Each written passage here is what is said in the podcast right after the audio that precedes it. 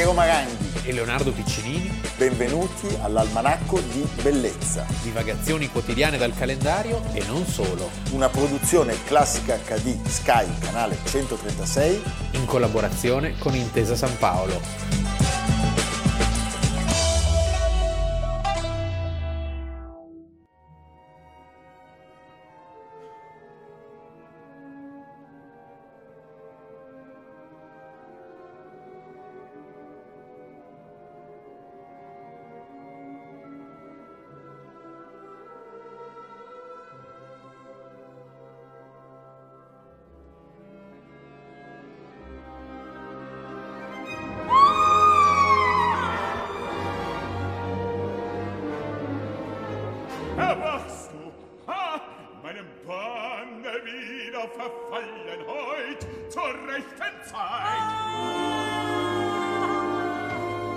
Mamma mia che grida. Che urla. Che urla. 12 febbraio 2021, benvenuti ad Almanacco di Bellezza. Perché quest'urlo che è l'urlo di Kundri dal Parsifal? Perché l'urlo di cui parliamo oggi è forse l'urlo più famoso, certamente della storia dell'arte, non è il solo, ce ne sono straordinari in tutte le forme, io penso sempre alle sculture lignee di Bologna. Sì eh, che senti gridare, il maestro dell'arca. L'urlo di pietra venne L'urlo definito, di sì. Niccolò dell'Arca. Niccolò dell'Arca. Ecco, il dipinto del 1893, L'urlo di Munch, è oggi il protagonista della nostra puntata perché? Perché il 12 febbraio 1994, il giorno stesso dell'inaugurazione dei diciassettesimi giochi olimpici invernali, due uomini che si erano introdotti nel polo museale ad Oslo riescono con una velocità sorprendente a rubare l'urlo di Munch. È un'opera conosciutissima, amatissima, cioè credo che nessuno di quelli che la conosce sappia la vicenda esistenziale, la carriera artistica, il milieu culturale che ha prodotto Munch. Cioè Munch è una figura eccellente europea, europea in tutti i sensi, perché si forma nella Parigi degli impressionisti e dei post-impressionisti e poi diventa sostanzialmente un portatore di tutte le tensioni di tutti i drammi, di tutta la malinconia dei suoi luoghi, cioè è coerente con la letteratura scandinava o scandinava, certo. come alcuni dicono, del suo tempo. Pensa da Ibsen, eh, Strindberg. Tra l'altro, proprio per Ibsen disegnò manifesti e scene. Manifesti eh, e quindi, scene. E poi nel 1892, quindi un anno prima di quest'opera, fa una mostra a Berlino, lui è molto legato a Berlino, che fece un enorme scandalo e spaccò in due la società berlinese, dando poi inizio a quella secessione berlinese che avrebbe prodotto il gruppo di Brücke. Certo. E quindi cioè, è una figura centrale dell'Europa di quegli anni. Il grido è la sintesi del suo pensiero. Intanto è un paesaggio. Sì. Figura che urla è collocata in un paesaggio che però non è più un paesaggio descritto secondo i canoni eh, della pittura degli anni precedenti. È un paesaggio mentale, queste lunghe pennellate certo. ondulate, ripetute. Questo sono, flusso. È il flusso. È il flusso della sua coscienza. Cioè, in, tutto, in tutta l'opera di Munch sono sempre presenti gli stessi temi: la gelosia, la malinconia, la morte e il grido deriva dall'impossibilità di una conoscenza razionale del mondo. Certo, torniamo un attimo all'episodio di cui parliamo oggi, perché in realtà ci serve parlare di un artista e delle sue opere, ma il 12 febbraio del 1994 i rapinatori lasciarono un biglietto dove c'era l'opera, eh? grazie per le misure di sicurezza così scarse. Sì, io sono sempre Molto colpito. Io sono sempre colpito, non si può dire ammirato, perché il gesto... Che però di uno che riesce a fare una cosa del genere, il coraggio. E la poi man- la cosa è, è, ha un, un intento nobile, perché loro in realtà rubano il quadro chiedendo che venga diffuso un filmato anti-abortista. Ah, pensavo volessero il biglietto gratis. No, no, no. Loro volevano che fosse trasmesso un documentario contro l'aborto, il cui titolo era... Vedi che il ladro norvegese è più, sì, è più fine è più intellettualmente. Fine. Sì. Era l'urlo silenzioso le autorità non si piegano e non accettano il diktat e poi dopo tre mesi l'opera viene ritrovata in un albergo.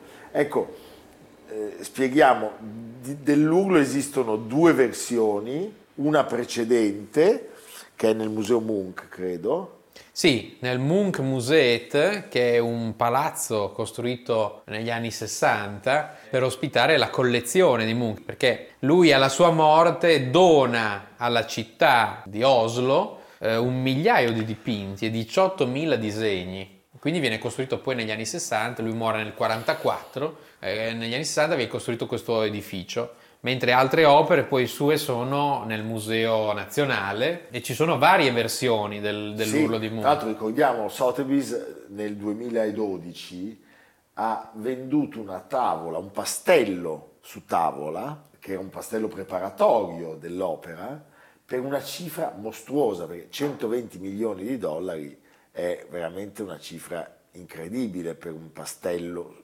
preparatorio. Però è un'immagine così nota, esatto. così famosa, così iconica, per cui chi la compra, al di là che sia un amatore d'arte, può anche dire al suo amico lo conosci, lo, no? lo, conosci.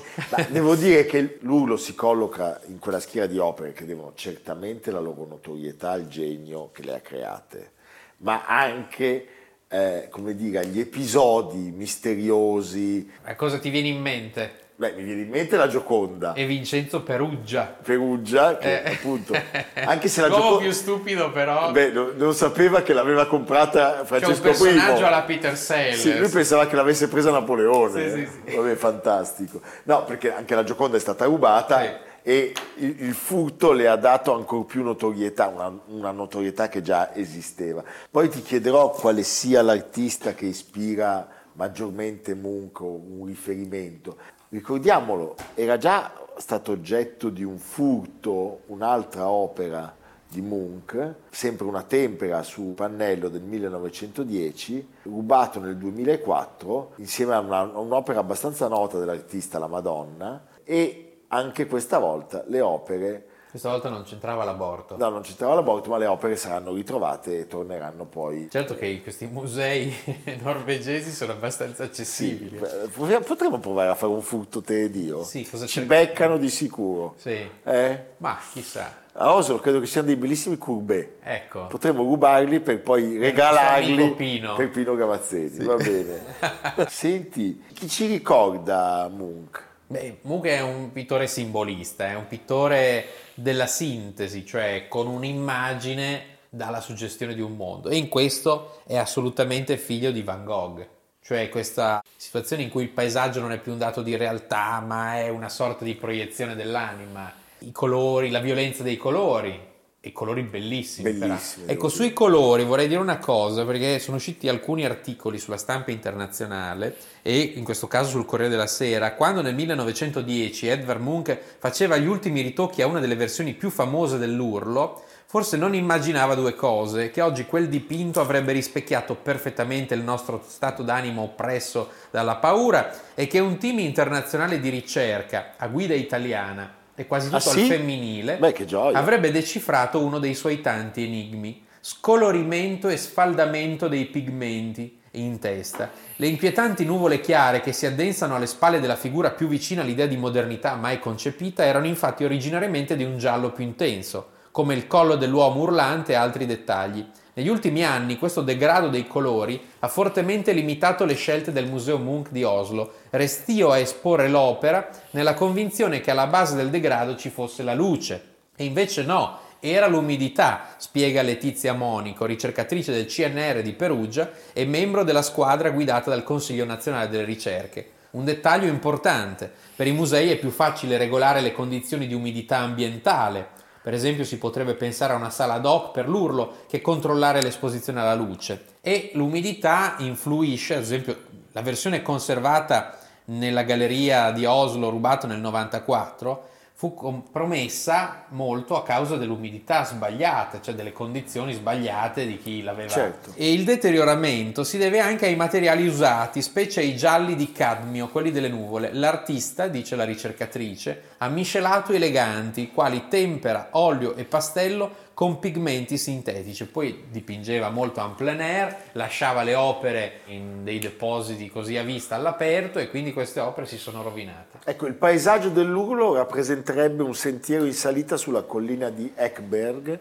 che è eh, sopra la città di Oslo, e c'è uno spunto che ha ispirato il quadro, che è uno spunto autobiografico, che è molto significativo secondo me dell'animo sì. dell'artista, perché è lo stesso Munch a indicarci in una pagina di diario le circostanze che hanno portato alla genesi dell'urlo.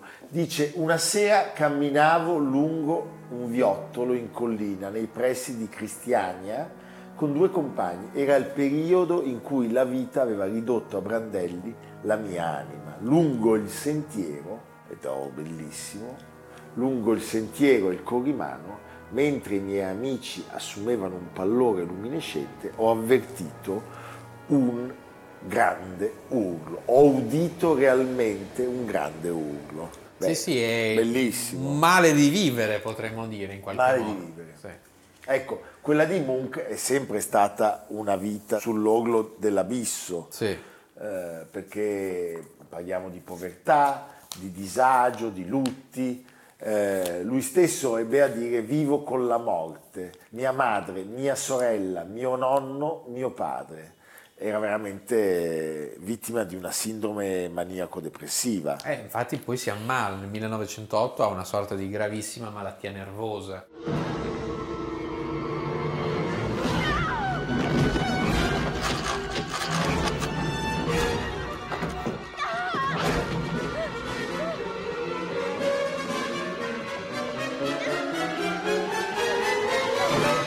Questo era Scream. Che cita nella che cita fisionomia, nella fisionomia sì. l'urlo di, di, Munch, che è una delle opere più celebri al mondo, indubbiamente. Sì. Ce l'abbiamo anche nei messaggini, eh, come si chiamano? Negli emoticon? Negli emoticon c'è. C'è. c'è. Ecco, negli anni 30 e 40 la propaganda nazionalsocialista perseguì le sue opere. E non solo le sue? Non solo le sue, definendole arte degenerata. Entarte Kunst. Eh e lui ne soffrì amaramente e diciamo nel 1940 con l'occupazione nazista della la Norvegia di Vidkun Quisling terribile la Norvegia viene occupata dai nazisti Beh sì, eh, diciamo eh, la Norvegia non vedeva l'ora in certi, in certi strati della popolazione, come certo, la Danimarca, ci certo. sono dei casi di antisemitismo bestiali. L'occupazione nazista per lui rappresentò un'ansia terribile perché temeva appunto di essere soggetto a quell'ignominia eh, dei sequestri che i regimi nazionalsocialisti operavano nei confronti degli artisti degenerati. Sì, perché erano molto precisi i tedeschi, appena arrivavano... Metodici. Sì. Cioè, erano metodici due volte. Cioè, Göring, non è che lasciavano correre. Göring si prendeva le opere per se stesso. Quelle che gli interessavano. Certo. Se c'è un po' di rinascimento italiano, sì. andava a Göring. E, e nel 1944, quando morì, i suoi familiari poterono finalmente accedere al secondo piano della sua casa, vicino a Oslo, che era chiusa agli ospiti. E vi trovarono 1008 dipinti, 4443 disegni 15.391 stampe, 378 litografie che lui aveva lasciato in eredità alla città di Oslo e che oggi sono conservate nel Munch Museum. Per cui diciamo che è stato un uomo generoso. Certo, assolutamente. Un Evviva. uomo visse d'arte. Visse d'arte.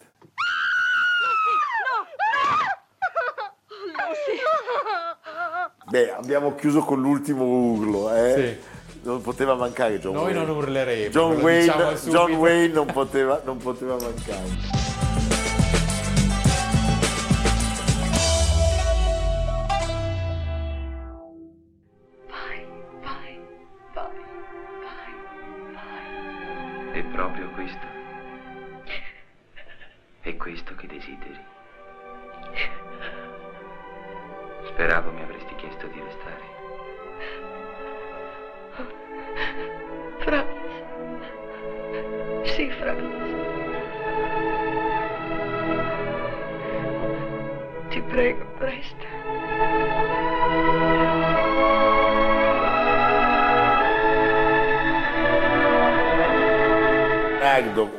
Per i nostri ospiti perché questo è un film che per il mondo della musica classica ha un significato straordinario.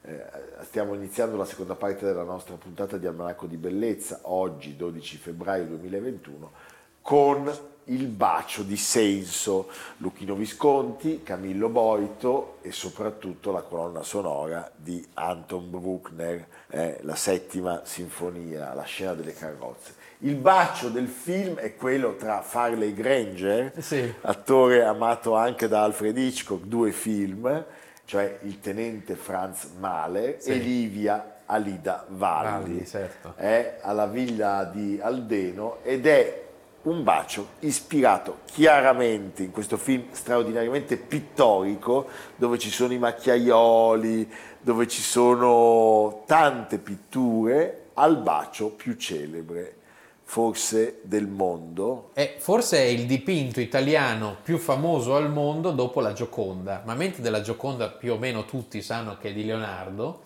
del bacio pochi ricordano Sanno il che nome dell'autore, Che è Francesco che è Hayez, Francesco Hayez. Che di baci ne ha fatto tra l'altro più di uno. Ne ha fatti più di uno, anche se quello di Brera nella sala 38 si conclude il percorso di visita con una sala che è pressoché dominata dalle opere, dalle opere di il Hayez. ritratto di Manzoni. Manzoni, eh, le varie malinconie, il- poi c'è questo Pietro Rossi che è il primo dipinto storico della pittura italiana, perché Francesco Hayez è un pioniere di un rinnovamento dell'arte, c'è una sorta di triade che forma la nostra nuova coscienza, perché l'Italia non esisteva come... Ma come nella triade c'è anche il suo maestro? Nella triade c'è lui, Verdi e Manzoni. Assolutamente. Ma mentre Manzoni e Verdi hanno un posto d'onore perché tutti li hanno sentiti, li hanno studiati, sono nomi conosciuti, Hayez meno. E negli ultimi anni si è fatto molto, tante mostre per farlo conoscere. Ricordiamo l'ultima mostra molto bella Alle, alle, gallerie, Gallerie d'Italia. alle Gallerie d'Italia. Fernando Mazzocca è uno dei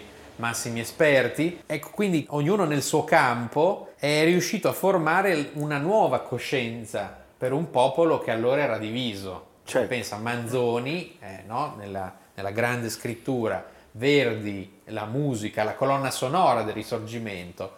E Hayez E tu nei quadri di Hayez vedi le opere di Verdi. ma poi c'è anche le un simbolo senti? perché l'opera viene presentato, il bacio di Hayez viene presentato nel 1859 Perché? dai due sovrani entrati a Brera, Vittorio Emanuele II e Napoleone III, e quello è il momento di unità. Tant'è che voi Che noterete... si baciano Napoleone III e Vittorio no. No, non si sono baciati, ma voi noterete che ci sono diverse sfumature nei diversi baci. Sì. Perché lui all'inizio Sì. rende omaggio nei colori all'alleanza franco-italiana.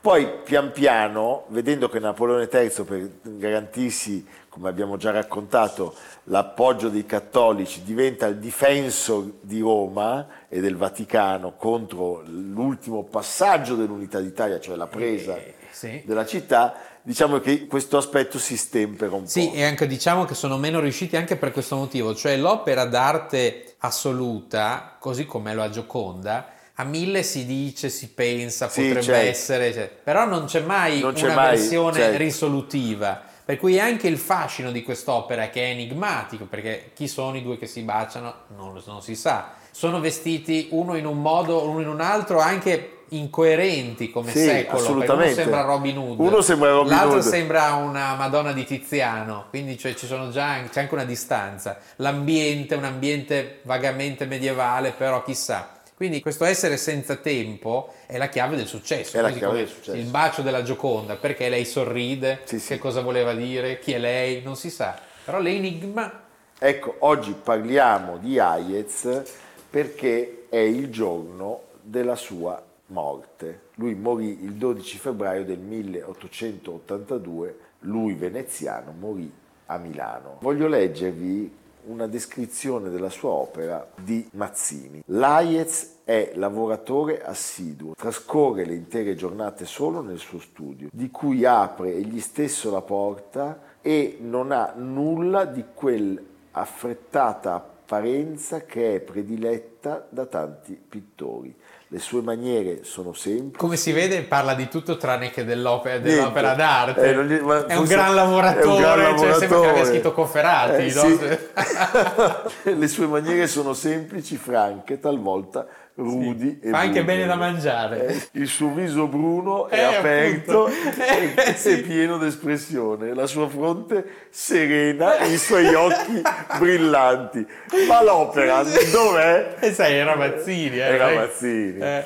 Lui era nato a Venezia, il papà era francese, la madre era di Murano, ma po- possiamo dirlo, è un milanese d'adozione. Sì, a lui ha una storia molto interessante. Il padre era un pescatore originario del nord della Quindi Francia. c'è già simpatico. E aveva uno zio che trafficava in opere d'arte e lo iniziò ai segreti della pittura, cioè la nascita e l'infanzia e l'inizio di Hayez si colloca in quel momento tragico per Venezia che è la fine della Serenissima, dove crolla tutto, cioè non si dipinge più, non si fa più niente perché manca- comincia a mancare la committenza. E eh, il personaggio chiave di questa Venezia napoleonica è il presidente, il nume tutelare dell'Accademia, Leopoldo Cicognara. Leopoldo Cicognara era una sorta di grande anche promotore degli artisti che trovava più efficaci, perché il suo sogno era di ricostituire la gloria di Venezia. Quindi ci riesce con Canova. Canova fa di tutto per farlo emergere, Canova diventa il più grande scultore, il più grande artista del mondo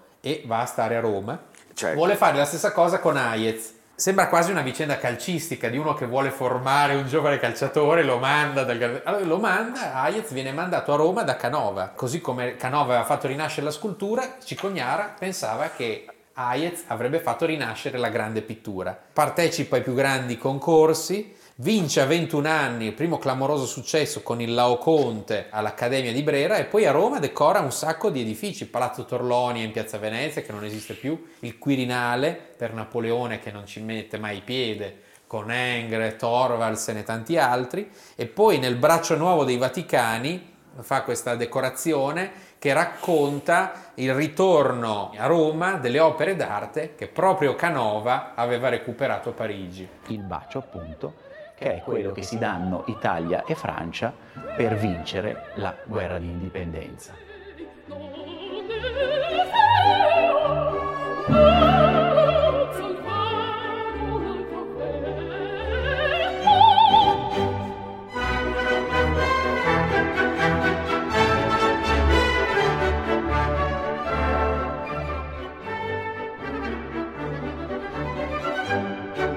Abbiamo ascoltato un contributo del filmato Hayez dal dipinto alla scena a cura di Giovanni Gavazzeni. Effettivamente molti quadri di Hayez ci portano nel teatro d'opera. Sì. Proprio è immediato, Beh, pensiamo ai due Foscari, ma Maria Stuarda, al Marin Falliero di Donizetti. Tra l'altro l'abbiamo citato, le Gallerie d'Italia ci hanno mostrato questo aspetto. Lui è veramente un personaggio Sì, fondamentale. lui una volta tornato a Venezia, Venezia però non, non c'era, cioè capisce che Venezia non gli avrebbe dato successo, anche perché la committenza era una committenza di mercanti, di nouveau riche, però di personaggi che forse non erano così attenti alle novità. E va a Milano. A Milano chi sono i suoi committenti?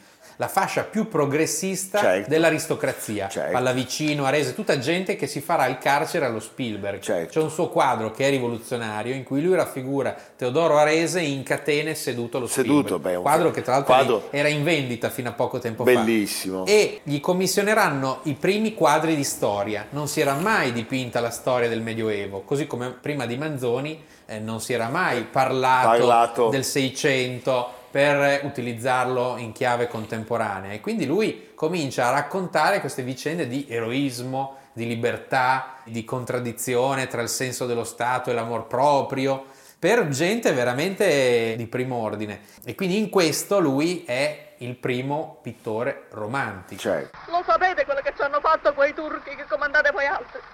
Lo sapete quello che ci hanno avuto il coraggio di fare in un luogo consacrato, sotto gli occhi della Madonna? Ditelo, lo sapete! Pace, pace. Sì, pace, bella pace! Me l'avete rovinata per sempre questa figlia! Adesso è peggio che è morta! Beh, tu mi dirai, ma che c'entra Sofia Loren, De Sica, Raf Vallone, Sì. Jean-Paul Belmondo C'entrano perché La Ciociara, che certamente il film di Vittorio De Sica è un simbolo dell'Italia violata, ci riporta a un titolo emblematico di un'opera di Hayez, cioè La Ciociara, in cui egli rappresenta una bellissima, Bellissima. donna, bellissima, che è la metafora dell'Italia, terra di bellezza, dell'arte, seduta su una sorta di capitello corinzio e sullo sfondo c'è una natura mediterranea. Il contenuto politico del quadro non è molto sibillino perché il maestro ritrae la ciociara con una collana di corallo rosso che ricade su una camicia bianca e con una gonna Eh, verde. certo. Quindi chiaramente, dov'è che lo vediamo? Credo che sia una collezione privata. Comunque è, è straordinario perché pensa cos'era con l'Italia. Poverissima e bellissima. Tra l'altro ricordiamolo, Lei è seduta sul capitello, Sì, sul capitello, capitello. così, perché si trovavano veramente i capitelli per le si strade. trovavano. Sì. Un altro quadro molto bello è il quadro simbolo della Galleria d'Arte Moderna di Verona, Ah sì sì sì. bellissimo. Sì. Lui è un campione nel ritrarre queste figure femminili malinconiche, alcune prossime al suicidio, Sì, sì. e che però raccontavano bene quell'Italia che cominciava a porsi delle domande, di quella borghesia che amava eh, circondarsi di figure femminili dipinte da Hayez. Ecco, e malgrado il suo patriottismo, Metternich gli diede Sì. l'incarico di dipingere la volta del salone della Sala delle Cariatidi a Milano, Sì, quindi non si tirava indietro si- neanche... come, come anche il nostro Peppino, Sì. La volta della sala dei Cariatidi che non esiste più. che non esiste più.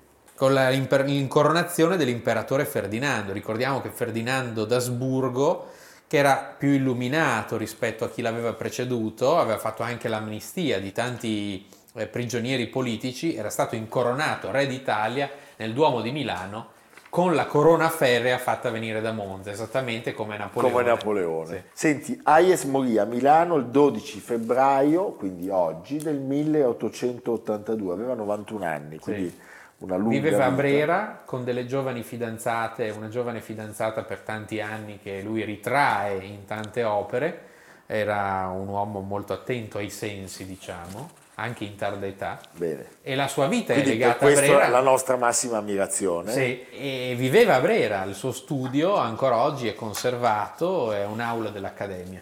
Ecco, Leonardo, eh, vorrei chiederti di ricordarlo, per rendergli omaggio si può andare tra l'altro al Famedio, Sì. al Monumentale di Milano. Ci, ci dici cosa diceva Stendhal di Hayez? Stendhal lo definì le premier peintre vivant.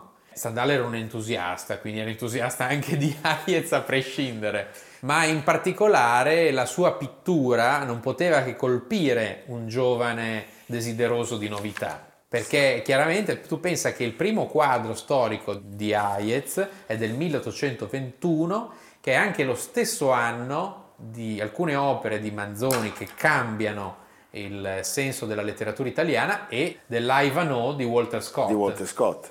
Quindi è coerente con il rinnovamento delle arti e della cultura europea. Muore Napoleone, si rinnova l'arte. Sì. 1821. Bene Leonardo, senti, dove ci mandi oggi?